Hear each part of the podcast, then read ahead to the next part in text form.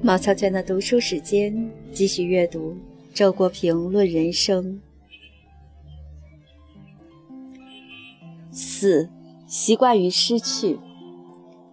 这些年来，生活的劫难使我悟出了一个道理：人生在世，必须习惯于失去。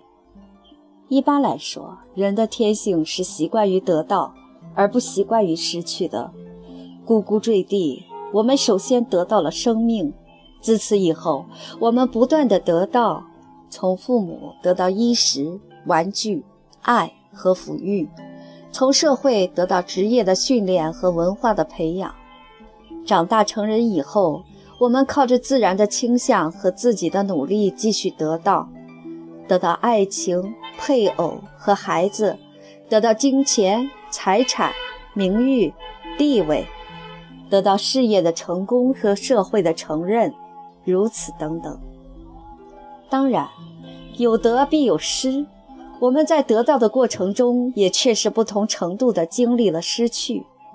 但是，我们比较容易把得到看作是应该的、正常的，把失去看作是不应该的、不正常的。所以，没有失去，仍不免感到委屈。所失愈多愈大，就愈委屈。我们暗暗下决心，要重新获得，以补偿所失。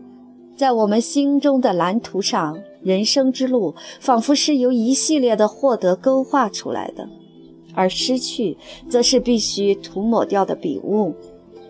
总之，不管失去是一种多么平凡的现象，我们对它反正不习惯。道理本来很简单。失去当然也是人生的正常现象，整个人生是一个不断的得而复失的过程。就其最终结果看，失去反比得到更为本质。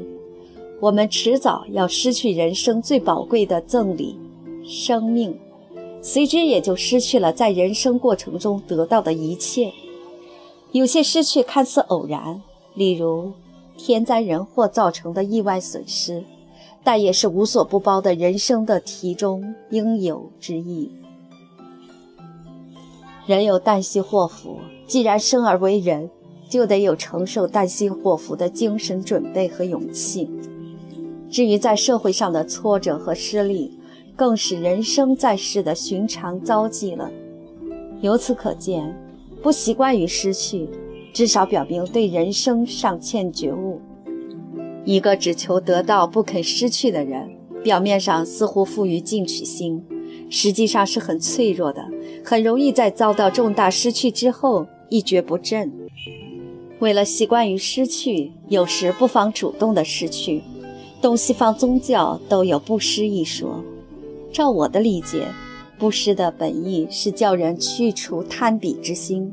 有不执着于财物，进而不执着于一切身外之物，乃至于这尘世的生命。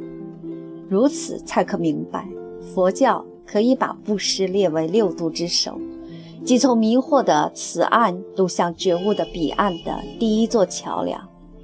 俗众借布施积善图报，寺庙靠布施敛财致富，实在是小和尚念歪了老祖宗的经。